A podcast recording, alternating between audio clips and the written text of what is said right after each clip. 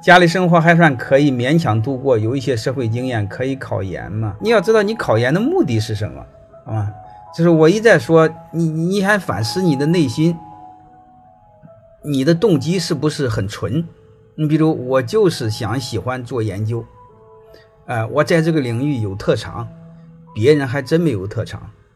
我通过我的研究可以把我现在的专业提升到一个高度。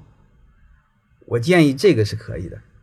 如果不是这个，你是为了想要一张烂纸，就是动机不纯，想为了功名，所谓的为了功名为了名利，背后就是想要一张烂纸，找一个好工作，想少干活多拿钱，这种动机不纯，我们不要做这样的事儿。